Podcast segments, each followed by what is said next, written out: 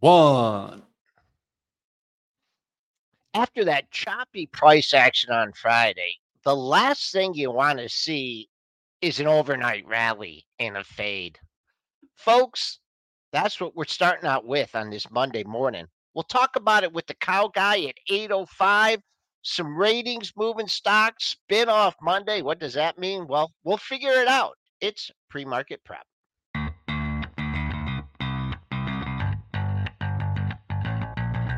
Coming to you live from downtown Detroit, this is Benzinga's Pre-Market Prep with your host, Joel Elconin This is a volatile puppy here, isn't it? and Dennis Dick I'm bidding a penny. I'd buy that stock for a penny. with everything you need to start your trading day.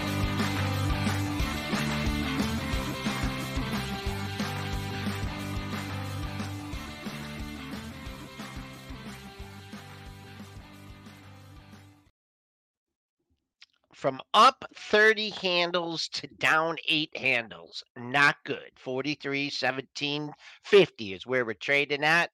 Maybe blame the buck. That's up 37 and a half cents at 106.19. Bonds down a half a point, 113 and a quarter. Crude still above 90, up 52 cents at 91.31. Who needs gold down 13.20 at 19.52.80? Silver now under 22. I think this was in the 23 handle earlier on Friday. Uh, down 59 cents at 21.96 and catching a sneaky bid. Bitcoin futures, they're up $1,455 at 28,555. Triple D, help me figure out what's going down besides the spider and the S&Ps. Apple up, Microsoft up, in Amazon up. Wow, Amazon's flat. Nvidia, what are you what are you seeing out there? Uh, we're seeing pretty good strength in tech, but the indices are not caring. I'm actually very surprised looking at the index to see us down here because when I come in, I would say two thirds of stocks are still green, but I think they just a lot of these are old ticks and they just haven't hit them yet.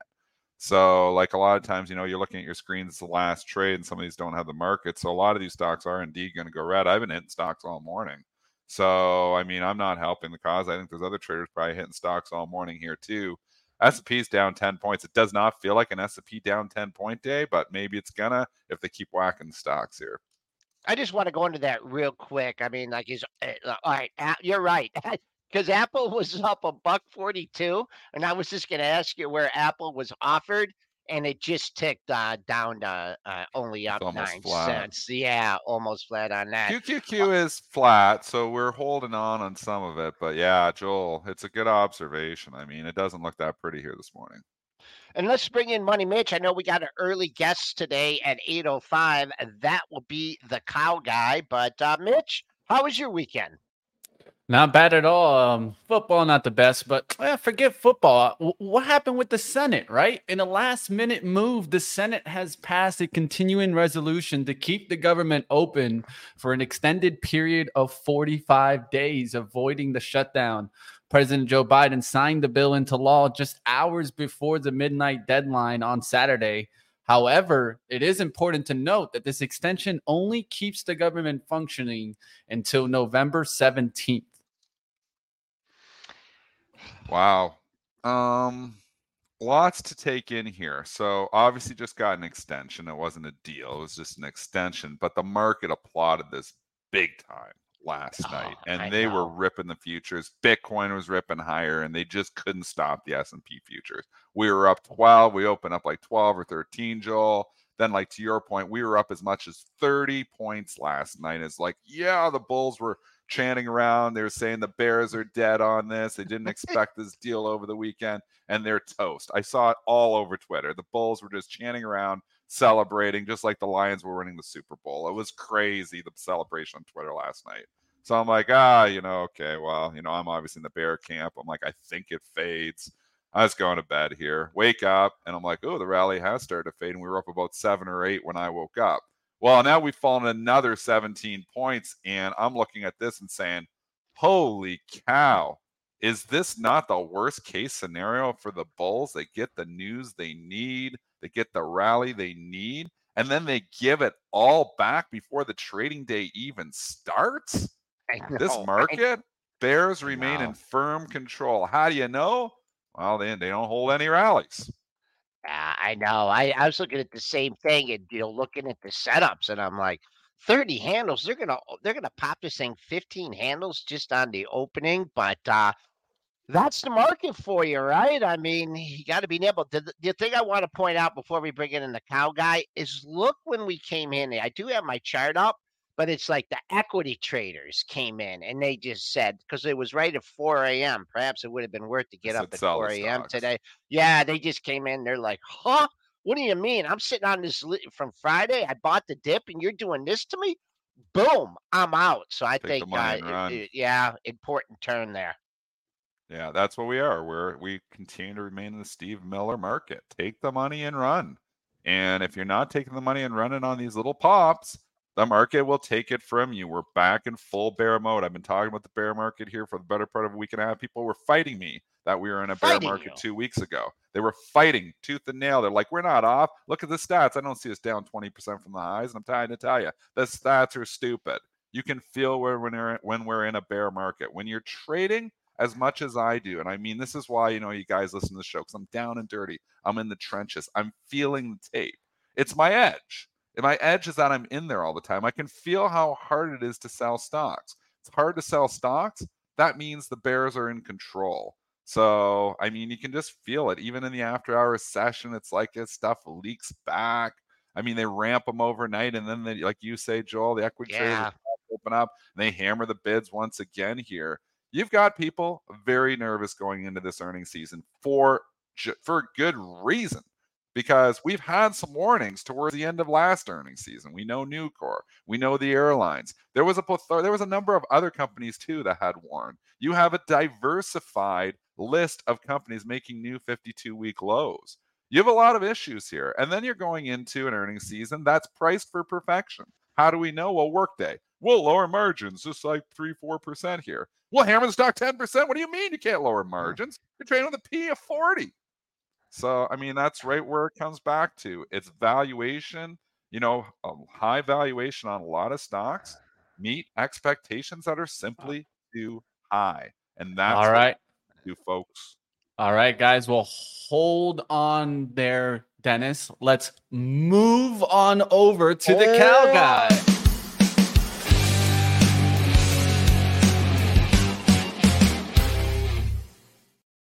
All right, we are joined by Scott Shellady, market specialist, the cow guy at RFD TV. Scott, uh, I don't have a feeling you're not going to be talking us off the ledge. How you doing today? uh, you're exa- I'm I'm doing well, great for a Monday morning. And you're right, I'm not going to talk you off the ledge. I've been, you know, if uh, if you're not living life on the ledge, uh, move over because you're taking up too much room. That's what I would say. Uh, I, I, think um, a lot of the comments that I've been listening to while I've been in the waiting room are exactly correct, and. I, I, you know, I do a lot of media and a lot of stuff pops up on my timelines with, say, Facebook and the likes. And, you know, the, the, for the last few, I don't know, months, every time something pops up where I've been talking on somebody else's show or doing something on mine, and they've got the uh, the, the banner at the bottom, the Chiron saying, uh, you know, what the markets are doing at that moment in time. A lot of them are unchanged over the last two years, or maybe actually a little higher. Um, it's funny how um, uh, you know the market has been whistling by the graveyard, and I think that there's something else at play here, which a lot of folks really aren't taking into consideration. And the fact of the matter is this: China, Russia, North Korea, and a lot of our other smaller enemies are getting together against us right now.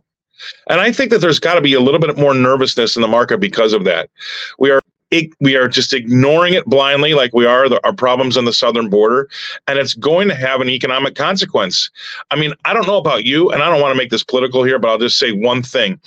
I, I didn't vote to have my tax dollars go to house, feed, and clothe six million illegal immigrants. It's going to have a it's going to have a drag on the economy.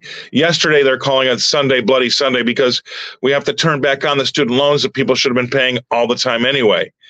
Um, and then we're, we're faced with the fact that we've got these rates that don't look to be going down and arguably could be going higher.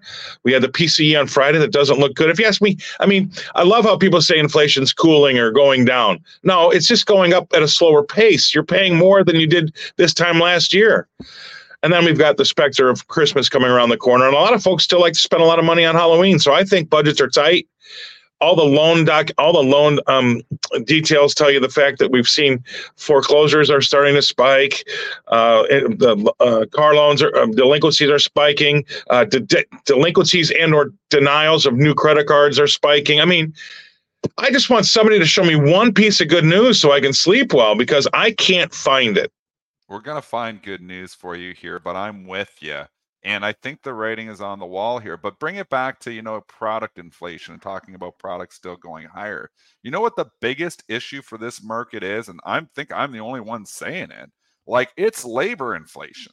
Yes. Because you are seeing this across the board here now. UAL pilots Friday get 40% raise.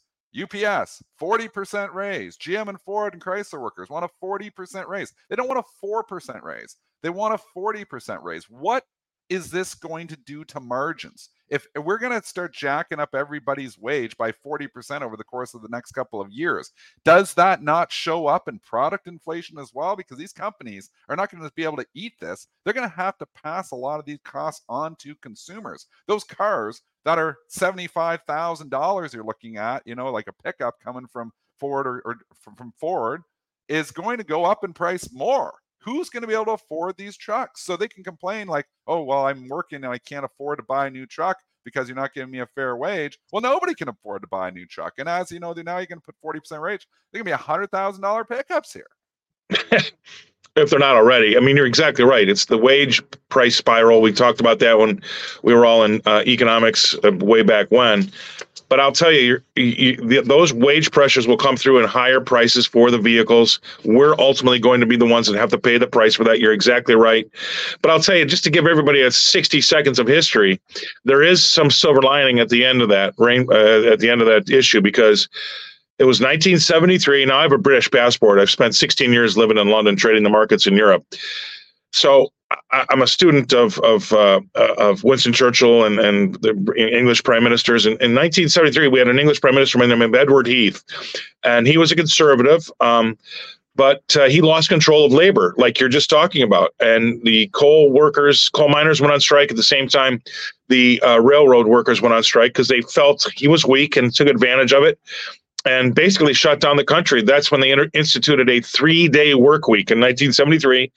M- officially, the country was off and closed on Mondays and Fridays, and only uh, people only went to work Tuesday, Wednesday, Thursday. Obviously, he got kicked out of office. A Democrat was elected right away, and he was basically shunned from his party. But having moved aside because of that, the decisions and and all those uh, strikes that he let labor get out of control while he was in power, that created a vacuum which allowed for a certain person by the name of Margaret Thatcher to come in and take over and all was good for the next 10 years after that. So there could be something good that comes out of this but I tell you I feel as though and I'm again I don't want to be too hyperbolic but I feel as though they're losing control of the economy.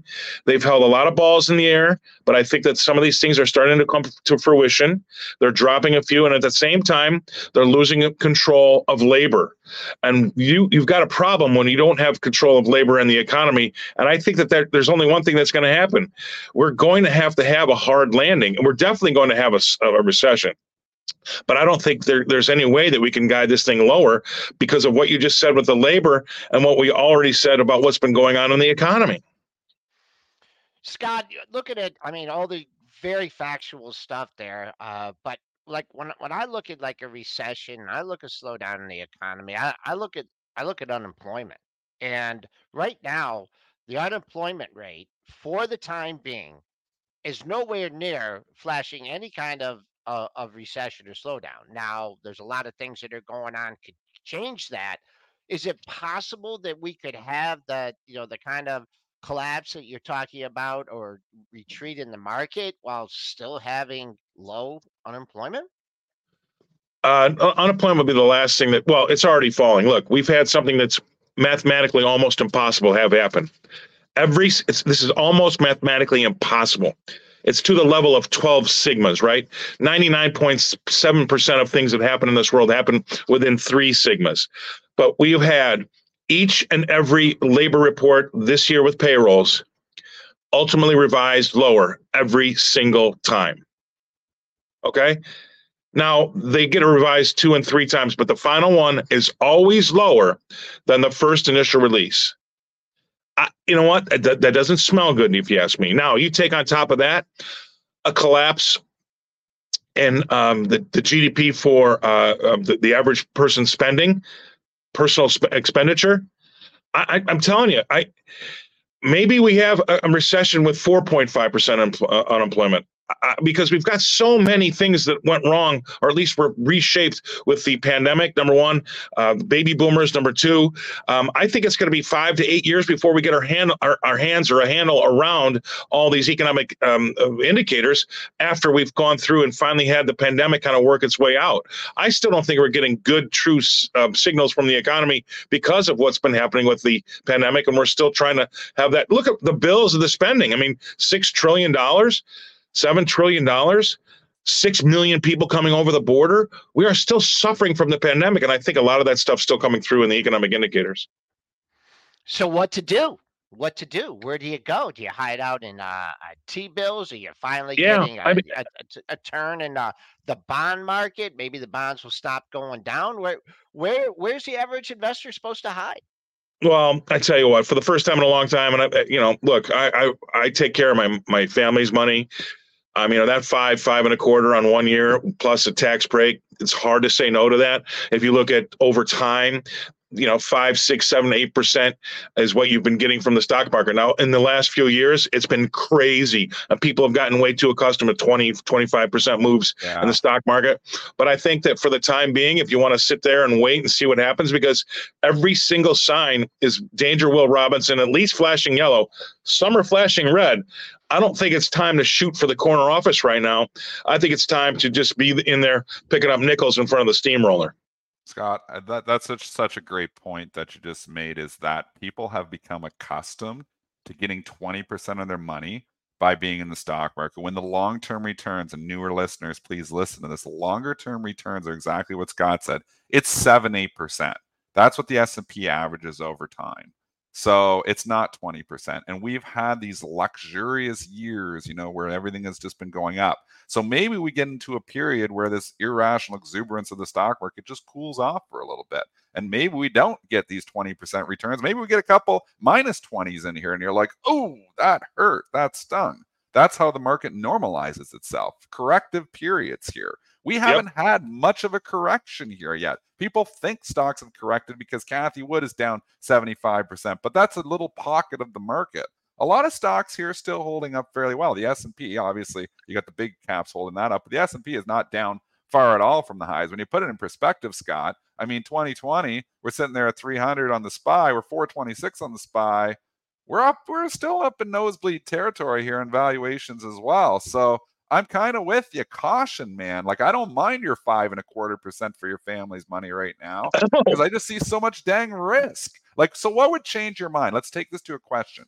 What would change your mind? What would put Scott Shellady and say, okay, that's it. I'm buying stocks. What would happen? I, I would.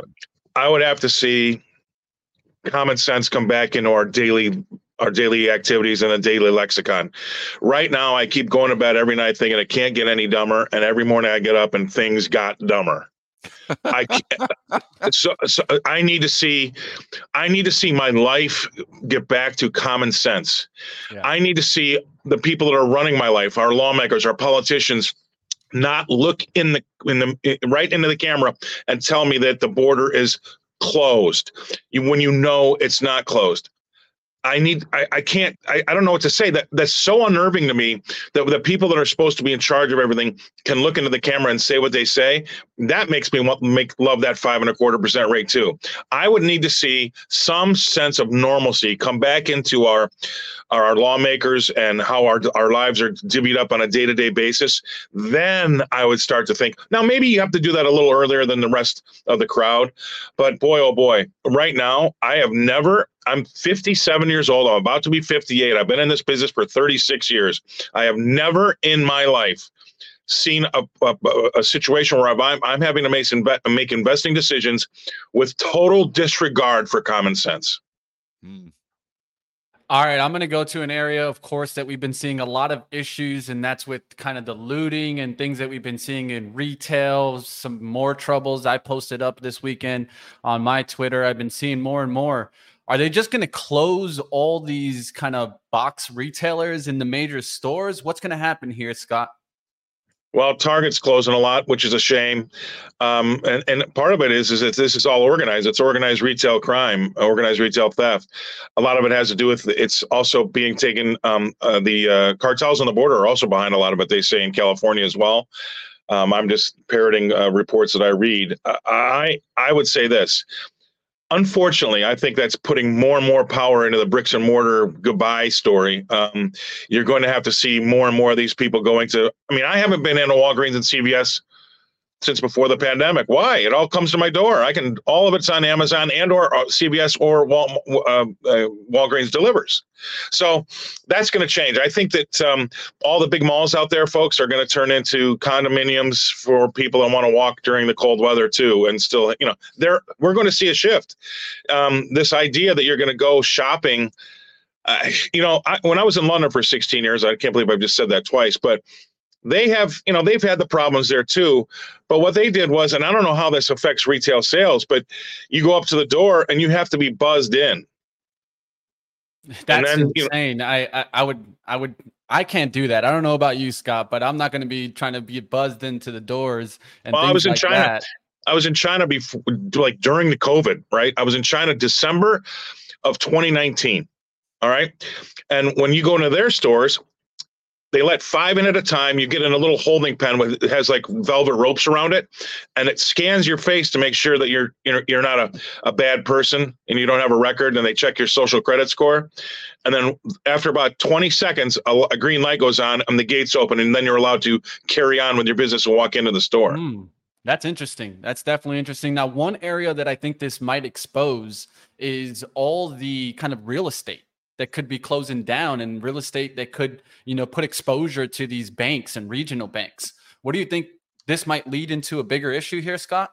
I do. I do. I mean, first of all, you can't afford retail, I mean, residential properties with the way that these interest rates are. But at the same time, commercial real estate has got to have a correction. And I don't know what you're going to do with all these big buildings or what you're going to do. I mean, we just look, I got to go in one second, fellas, but I'll tell you, I just had reports from a bunch of people that went back to Chicago. I'm in Nashville for my show now.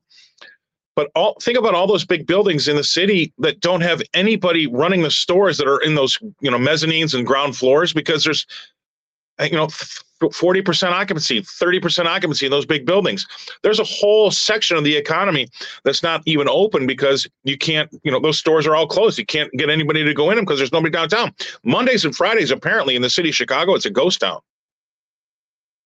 So, I mean, we have a long way to go, folks. I mean, with the damage that we did to the children, with what we're doing to our economy, with what we're doing to our border, I mean, I need to see common sense come back so then I can go back in both, you know, both hands.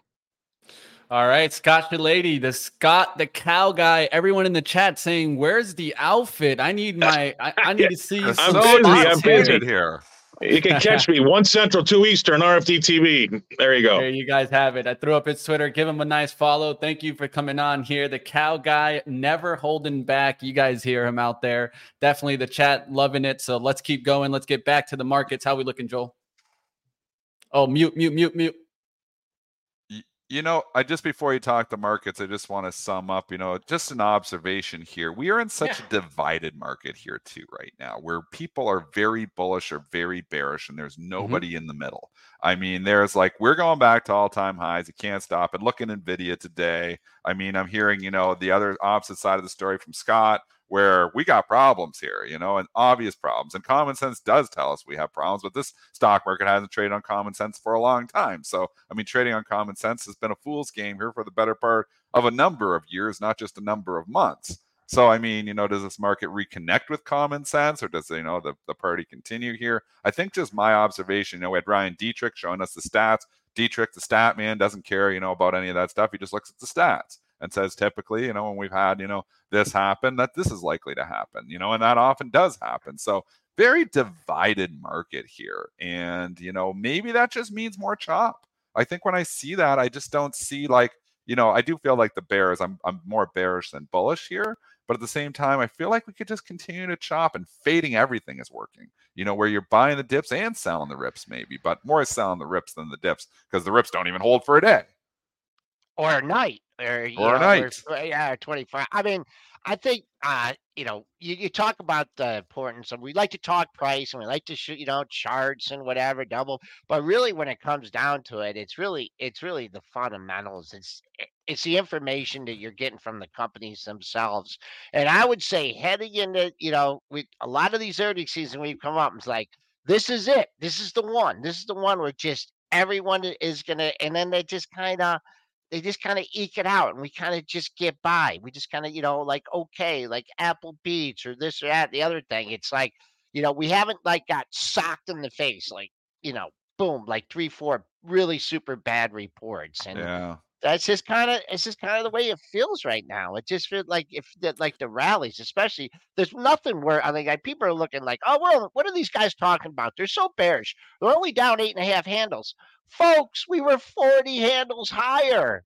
I mean, that is such a that is such a precipitous decline in the market. I mean, it it's it just shows you the sentiment and the importance of you know following the markets like you do or like we do for you on a 24 hour basis. So, um, what else is there to say? We're coming up. Uh, someone mentioned we're leaking. We'll see. We're coming up on Friday's low uh, at 43.11. That's a big number. And then I think the other big number on the downside is last week's low. And we're still 30, 40 handles off that. But if I, I'll go to the SPY here, S&P, whatever you want to look at, we're still kind of up there. I mean, you look at this bottom right chart on the SPY on the monthly. I mean, where are we? The old time high made in 22. We just kissed over 450. I don't think people really get a get an idea how elevated we still are.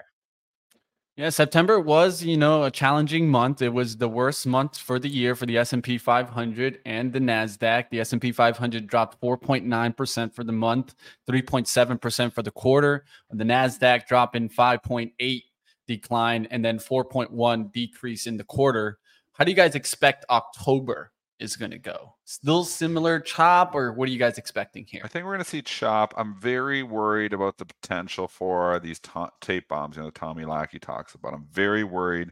We haven't had a serious earnings warning in a very long time. We've been in, you know, a, a period where the stocks and, and the companies have been doing very, very well. You know, the consumer has been strong we've had some small smaller earnings. Warnings like the airlines you know obviously we talked about that. Nucor seems major to me because it's steel but it's still not like a name that people talk about. It took you know cnbc three hours to cover that.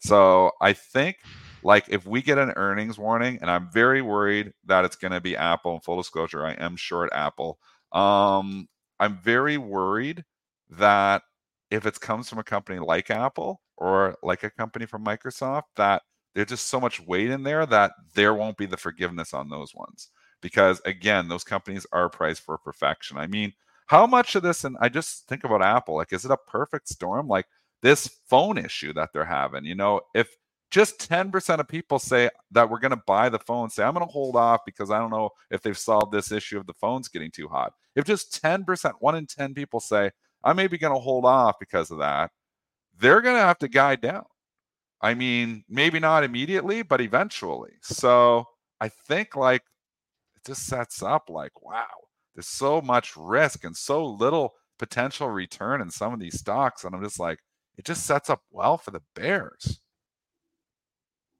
Let's get to the spin-offs. It's spin-off Monday, guys. Uh, and Kellogg's company has successfully completed their separation of its North American cereal business, creating two independent publicly traded companies.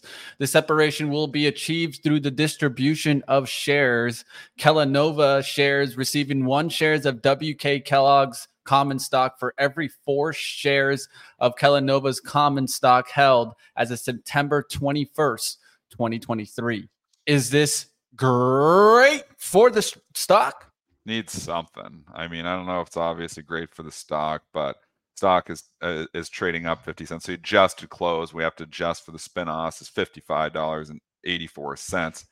I don't know what this name either Kellanova Joel. I mean, I don't. I hate them when they change The cereal names. from space.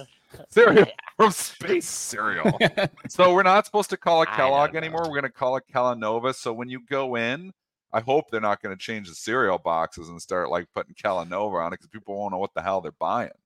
I, I don't, Yeah, I don't, man. I'm looking at it today and it's like, I don't even think I have the right ticker on. I had to recheck it. I put the K and it says Kellanova. I was like, what's going on? I'm like, this isn't right. Kellanova. I, I don't get it. I don't get why you want to change your know. name. I, Google, Alphabet. I mean, we on this pre-market prep show, we will call it Kellogg forever, like we still call Google. We don't call it Alphabet. We still call Facebook. I still call Meta Facebook. So I mean, you know, Square Block. Who calls Square Block?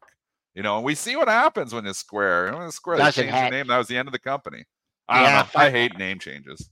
Well, th- the, these uh just financial engineering. I mean, you know, like what does this do? For me, I'm looking at this Kellogg chart, and doesn't look like anyone wants to own either Kellogg or the other company. And it, you know, or you know, What's the other this company's name?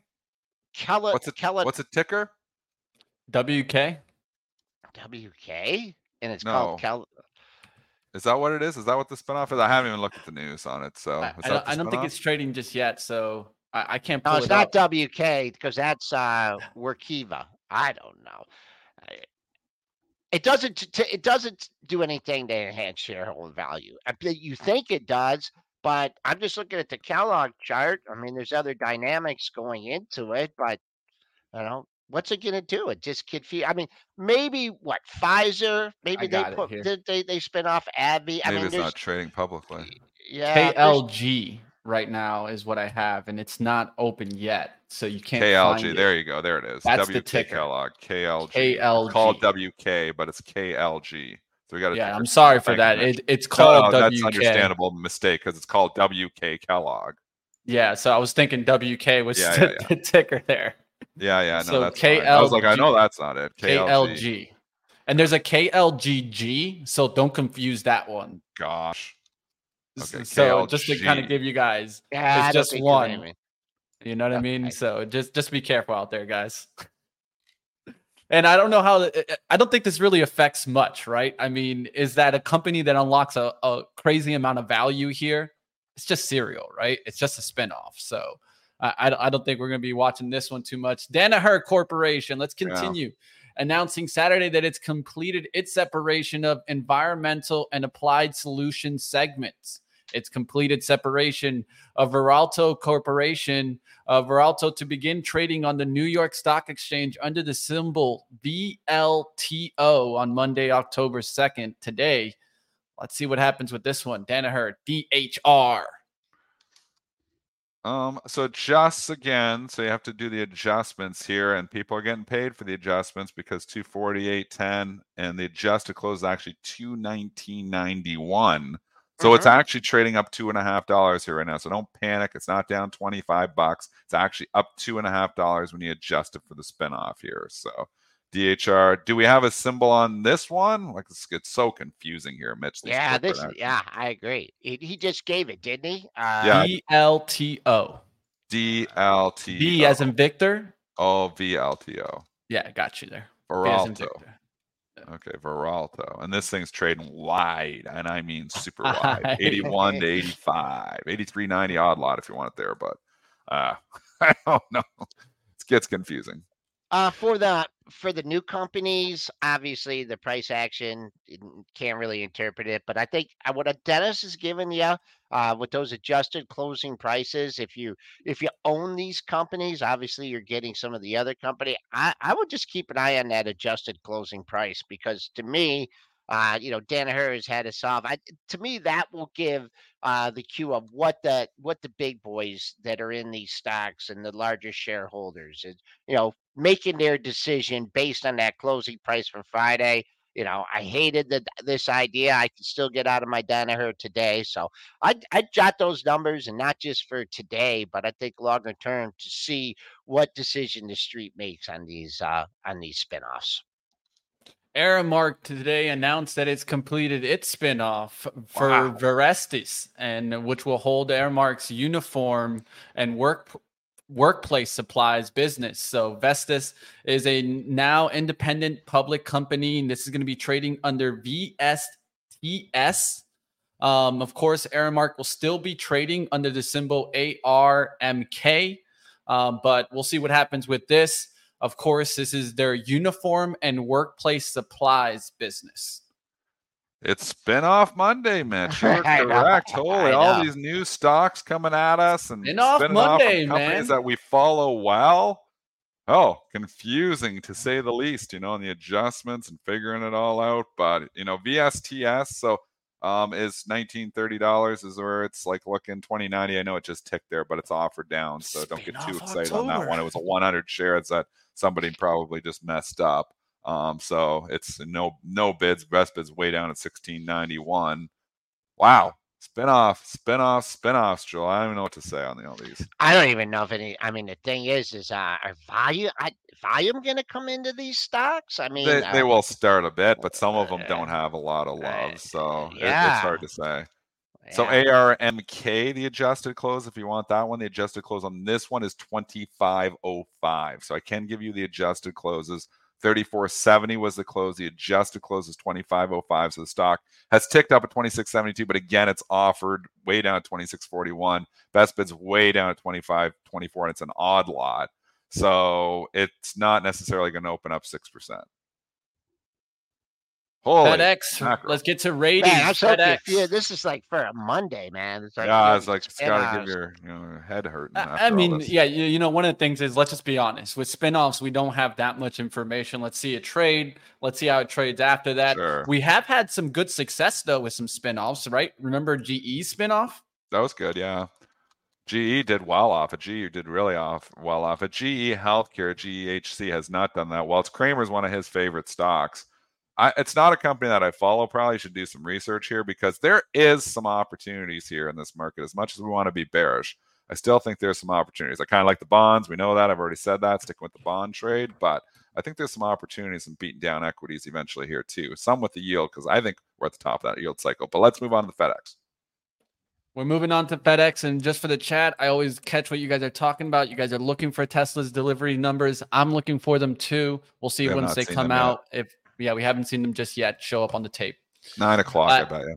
HSBC initiating coverage on FedEx with a buy rating, announcing a price target of 330. I wanted to bring this one up because it has had a recent gap up, has been holding in here, doing better than UPS. We've talked about that relationship and how it's separated. Is this the, the moment where we see it separate even further? I mean, oh boy. trading, if you're on the right side, it's been good. You're on the wrong side, it's been real bad. Relationships are breaking down. Obviously, we've talked about the Walmart Target saga, the UPS FedEx is the same way. And I think a lot of it's to do with the 40% raise, too. Margins getting squeezed over there at UPS. We talked about the labor inflation. The 100%. market is sneaky worried about it. I'm very worried about it. FedEx, though, resilient, holding up after the holding on to the earnings gain here, Joel. Does not want to fill that gap, that 260 level. I know. I, I know. Holy, I there's know. buyers down there. I know. I I- man, I'm like HSBC. You're telling me to buy this now? Okay. Uh, better bust over 270 and hold and get above three monthly highs. Be within a 50 cent area. So that that's major resistance here. You can play it up to there. I mean, you even got to 70 46 on uh on Friday before it retreated uh with the market. So prove to me you could get a strong 270 bid and uh, get out of here and bust that out. But to me, that's just a major wall of resistance. And if the talk about the economy slowing down and all the stuff in the recession, people are just not going to be be buying as much stuff in the stores, and they're not going to be buying uh, as much stuff online. So you can't have your cake and eat it too here. So they've done a lot of cost reduction, but man, you don't see three monthly highs in the same area in a big stock like that very often. So FedEx holders, uh, shareholders, make note. Evercore ISI Group upgrading Rivian Automotive to outperform, announcing a $35 price target. Will Rivian continue to charge up here, or will it see the turnaround? This really hasn't been much movement on the monthly. The daily upgrading it looks like today? it's Did been moving. Yeah, Did something, something else just come happened. out in something Rivian? broke. Yeah, I think, something I think deliveries are coming in also for yeah, Rivian. Rivian they- deliveries. So so they get an upgrade. They upgraded this ahead of the delivery numbers. That took some Yeah. guts. yeah, That I took some guts, folks. Sixteen thousand three hundred and four vehicles were delivered. Yep. Um, in Q3, I believe it was 15,564. I'm looking at these numbers Wow. correctly here. So, oh no, produced 16,304, delivered 15,564. So they they produced 16,304, delivered 15,564. I don't know where the expectations were. I don't follow Rivian really at all. So I'm not sure where they are. Obviously, the expectations aren't great because the stock's getting hit. The important part is they did at least uh, say they were on track with their previous guidance of 52,000 annual production. I just go back to who's buying the cars if we go into a slowdown. Can these companies, you know, make No one is. here? Let's be honest. Let's be honest well, with these 15,000 prices. 564 people did, so there's not nobody, but I mean, but let's be. It's it's a it's a, a, small. Yeah, that's not like Joel will say. I can make those cars in the garage, right? But I want to um, see you make 15,000 Rivians in your garage. I know you're just being sarcastic, but uh, but th- that's the truth, again, right? We're, it we're comes running back into to the problem. valuation, though, Mitch, and I'm with you. Let's go to our trusty Benzinga Pro, open up our details. Rivian even make money. I don't think it even makes money, so they get that ugly P symbol on there because it's not applicable when they don't make money. Yeah, they don't make money. Not even Yeah, close. The, the truth is So- also is it, it- we're coming to a point in time where the consumer is really going to have to start considering the expenses, right? Rent has increased and stayed sticky. The car prices have increased and stayed sticky. And if anything, all these EVs that are coming out is not going to help prices go down. It's just going to make the new norm of a brand new car thirty, forty thousand dollars. Yeah, you can't you can't just on that. I mean, even if they double the amount, I mean, I've always had a hard time with these stocks and that you know the production numbers and everything. I'll just say, I'll just look at this quick. Technically, you got that pop, and now you got the drop. So if you once again selling the rip, selling the strength, uh, just for any reasons working out. I keep an eye on yes uh, Friday's low at twenty three thirty nine. We almost ticked there uh, on that news. So if it holds in there, yeah, you maybe get a chance to, you know, get back uh, to un- I mean, right now, I think you'd like to see unchanged. So good parameters. Yesterday's low 23.39, Friday's low, and uh, after being up and down, I'm sure a lot of people like to see that close at uh, 24.28. This was riding a one, two, three, four, five day winning streak. So uh, nice rebound off the 20 level. Let's see if it can hold Friday's low. All right, Bitcoin is making a move today. Joel, you can show the futures. We can take Yep. a look at how this might affect some Bitcoin stocks. I did see some news out there for Coinbase that they were able to get some licensing, uh, and that should help them get a, a continued lift. But we're seeing other kind of miners also trade up. There could be a lot of things that could be affecting Bitcoin right now. Of course, you guys weigh in in the chat. What do you guys think here, Joel, on Bitcoin and maybe Bitcoin stocks? I mean, this is just big. It just does what it does. It, it, uh, you know, it, it has a move, and then it sits there, sits there, sits there, and then it has like a big pop or or a big decline. And you had the consolidation. I just going back on memory here, and not, you know, I don't have any really true statistics to back this up. But a lot of times when you see Bitcoin up like fifteen hundred, people get all excited. You know, they try and pile into these stocks. Coinbase is seventy nine, or Mara at uh, 920 or wherever Riot is. So if you if Riot here up 69 cents, if if these are your targets, then take the targets because I just a lot of times, you know, even if Bitcoin stays flat on the day or you know stays up 1500 bucks, just saying like the riots already leaked a little bit here. So that's just, kind of a a broad observation here on uh, Bitcoin and the Bitcoin stocks when you get a big pop like this. It's just fade everything. I mean, we're still in this market where fading moves works. I'm if you're chasing moves in 2023, you're losing money. There's not a lot of moves that are sustained. So again, we remain in a contrarian market. How do you make money in a contrarian market? You fade moves. Buying dip has worked very well in the first half. Selling rips working amazingly in the second half.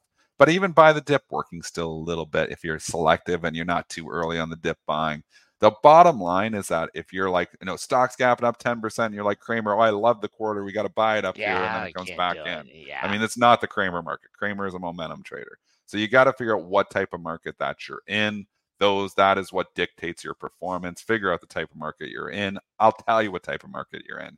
You're in a contrarian market.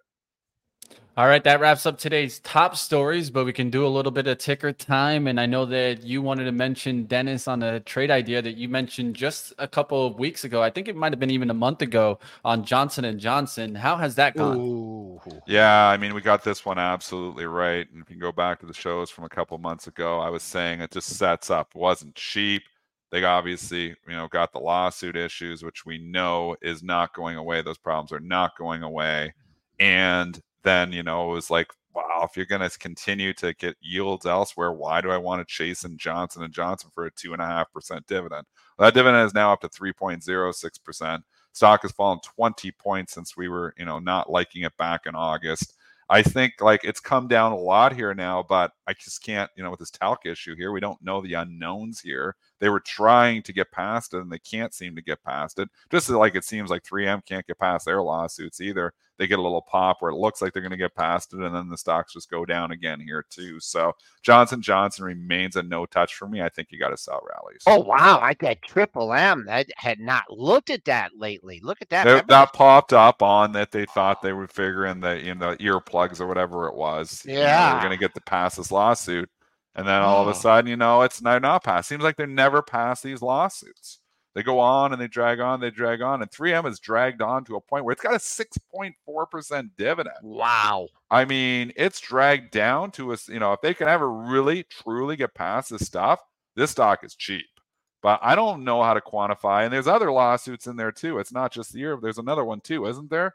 Like there's multiples in here. So I mean, it's the issue. I mean, this stock was two hundred and fifty dollars a share back in 2018. It's now 93. You're going back, Joel. Go back on your charts here because I can't even go back far enough. You're going back to like 2014 pricing here. Get back 10 years of gains here on 3M. This is a company. This isn't like you know some small little zombie Cathie Wood company here. This is a company that makes money. They make like everything. I mean, diversified. You know, they make all kinds of stuff. 3M. Yet here's a company that's on a 10 year low. You know, you go back 2008 was different because they really punished stocks back then. But I mean, we're getting back 10 years of gains here. Would I love to buy 3M at a certain point in time? Yes, but we got to get by these losses because I can't quantify all that, and the market can't either, and that's why they just give it no love. And J and J, look out, J and J shareholders, because you could be the next 3M. Yeah, it uh boy, the price action here horrible. I had like I said, I had not and I think it caught an upgrade here too. Um in this area too. I mean, oh yeah, everything's okay. So you know, someone puts a 115 price target on it. I don't know. What happened? This was this a bad market day, Mitch? Uh man, oh man, it went uh, what was the big bar here? Well, no. I guess it was just because it had a big range that day. Oh, the the 13th. Uh went uh closed at 107.16 had a seven buck range closed at 101.06 hard to recover from days like that. I'll just uh i'll try and be a little optimistic for our triple m shareholders and on your monthlies here you are on the low of the move or near the low of the move. So if you want to lean on that you can uh, a couple monthly lows right at the 92.38 area. 92.41 was your has been uh was your low on Thursday. Uh, if you're a day trader and you know you don't care about the long-term prospects of this, of course you could look at it as a potential long.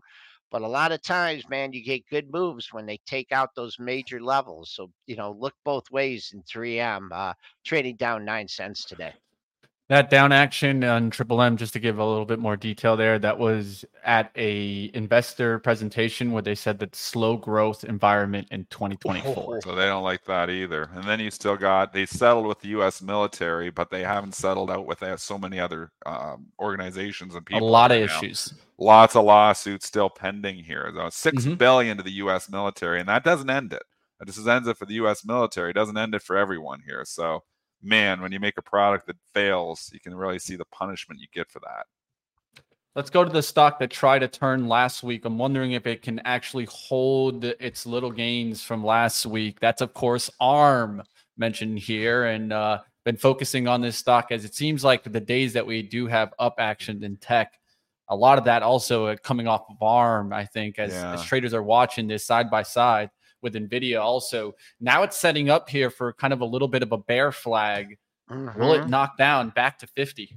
again, it's hard to call these technically because there's just not a lot of data. I don't typically trade them. If it's if I do, it's a small short term like day trade. But um, I do think eventually it breaks down, but we've seen irrational exuberance. I mean, the, the valuation makes no sense at 50, 60, and it's out, out up here for like, you know, 10, 12 days. The valuation doesn't matter until it does. I think eventually it does, but that doesn't mean it can't go up, can't, you know, in the short term. It's just too hard for me to, you know, make a call and trade something like this.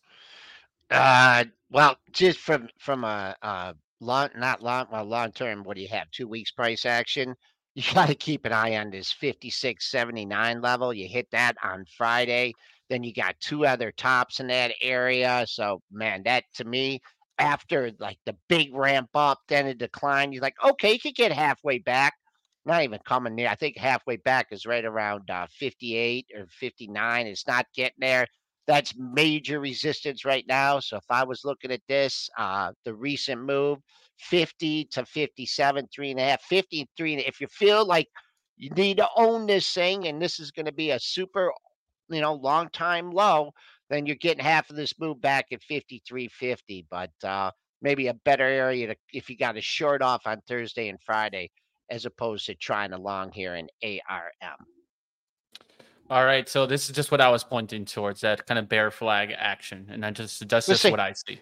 Mm-hmm. All right. So I put that right there for you guys. You guys see the bounces off that level. It could maybe go, I think it could even maybe make an attempt one more time towards this top of this trend and then come down. So it's not guaranteed that it breaks right now today. So be careful out there, guys. I'm just going to keep an eye on it. And really, if it goes through 50, we all could kind of say mm-hmm. that this this could just drop a little lower and then that could drag tech. So that's kind of the level. Of course, 50 is all the way down here. At the yeah, this is like 50 would be a disaster. A... If it loses 50, it's going to see 45 in a heartbeat. So that's yeah, the way guys... to trade it. Maybe is you wait for the actual breakdown because I think what as much as failed breakouts have been happening, the breakdowns have been working.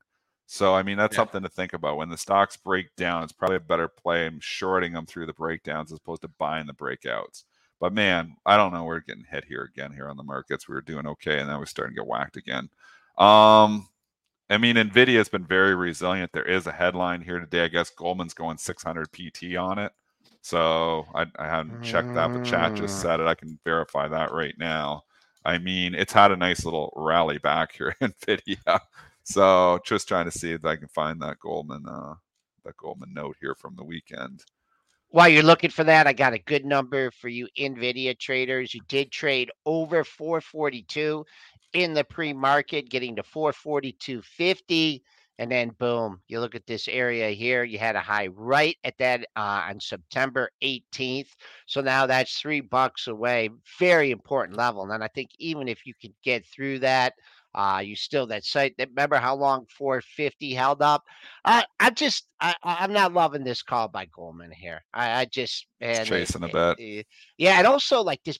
That's a big red candle, Goldman. Look at your charts. Look what it had when it had a big red candle here. It had another big red candle. So uh, I'd be I'd be fading this one. Uh, I'd be fading this Four, Goldman call. 450 major resistance. If it gets into silly town, I think you find sellers yeah, all over the place. So I do have it. Zero. Nvidia's upgraded to conviction buy from buy. So they had a buy on it and they went to conviction buy now. So I guess that's an upgrade. I don't know, buy is a buy, it sounds like to me, so it doesn't sound like an upgrade, but they're saying it's an upgrade because it's conviction buy now. Price target's up to $605. So going up to 605. That is the reason that Nvidia is ripping here this morning. Obviously ignoring the overall market action because Goldman, whether you like them or not, they carry weight. Let's go to Nader in the chat. I haven't seen Nader in the chat. And if you're not new, well, it's good to see you in the chat, right? Let's go to Boeing here. BA. Ooh. This has been a stock that has just gotten whacked and whacked and whacked. Is it oversold yet? Hell yeah, it is. Hell yeah. But that doesn't matter right now because the truth is, look at the XLI also. Yeah, and you guys, thing. this will tell you guys what it really has happened here is more along in industry wide, sector wide, where it's just getting whacked in industrials. And then on Friday, I started seeing what even Caterpillar start giving up its gains. It just made a recent move that made it look a little bullish and now is coming back to 273. I'm kind of worried about industrials. Uh, this Boeing is so smooth. I mean, look at that. It doesn't even look real, that top right chart. Just the slow, like steady collapse, just death by a thousand cuts. quietly going from 230 to 190. There's a 20% death by a thousand cuts fall. You know, your stock falls 20%. Everybody's like, oh my gosh. It falls like though for a month straight, just losing a dollar a day, and nobody notices at all. This is this is this market. There has been so many little pockets of destruction like this where you're like, when did that stock get down to here? And it's just death by a thousand cuts. It hasn't been a market that's been crushed. It's just been a nar- market that would just bleed you out a little bit. Slowly bleed you, slowly bleed, slowly bleed. And that's what this market has been and for so many stocks. Now, again, stocks like Nvidia have held up well because they still have that AI story attached to them. But there's no AI story to be found in Boeing here. You know, not, you know, that the investors are buying anyways. And I mean, airlines are struggling. So it's not a, you know, there is yeah. definitely a positive correlation between Boeing and the airlines. LUV making a new 52 week low, it seems like every single day. Um, you know, I have the AAL, which was a disaster buy. I Bought it at 15, it's 12. You know, Delta, again, the CEO on CNBC there, you know, two months ago saying it can't get better. When the CEO says it can't get any better, sell the stock because that means that it can only get worse. And that's what's happened with Delta. It got worse. But the Boeing, you know, is this an opportunity or some of these stocks opportunities to buy? Oh man. Well, if we don't go into a recession, yes. If we do go into a heavy recession, that could get worse. Oh man, you know, I I was arguing that you know we need smaller, you know, smaller planes, smaller planes, smaller planes, and then the stock just kept rallying in my face, rallying up to 240. This is a uh, a, disaster. I'll say if you want, um, you know, if you want something to lean on, this 190 to 192 area has held up uh, the whole year. Uh, well, 190.03 was your low uh, on Friday. It's a, almost a double bottom there. So, once again, look both ways. If you're buying this off the 190 level and it takes it out, well, short it going through it, and you gotta, you know, you got a mental stop if it comes back above it. But that is, that's just uh, that, that chart just looks absolutely horrible. And good, the other yeah. thing too, I just wanted to like, if you are buying this thing on dips, you got a you got a lot of competition if and when this thing ever rallies because there are so many people that just looks like an institutional seller just one after another just saying you know what we're getting out of this you know i don't care don't work it don't work it for two weeks just get me out get me out by wednesday and they're just they're just massacring it Do they expect maybe the consumer slowdown to lead to maybe non-deliveries of planes and things like that? That's Oh, what I'm thinking about. Well, things that's like what that. comes to Mitch. It, You and know what I mean? It, it comes to that. If the airlines are struggling, they're not going to just be putting huge orders in to get new planes. I mean, and Yeah. a- again, we are seeing a slowdown here. Not necessarily in travel. They're seeing margins get squeezed a little bit. But even if demand stays high and margins start getting squeezed, it means they have less money to upgrade equipment. So there's thought process there too. Margins are getting squeezed, and it's not just in the automotive industry. It's not just at UPS. It's not just, you know, at UAL with the pilots. It's everywhere. Everybody wants to be paid more money, and that will turn around and keep inflation sticky.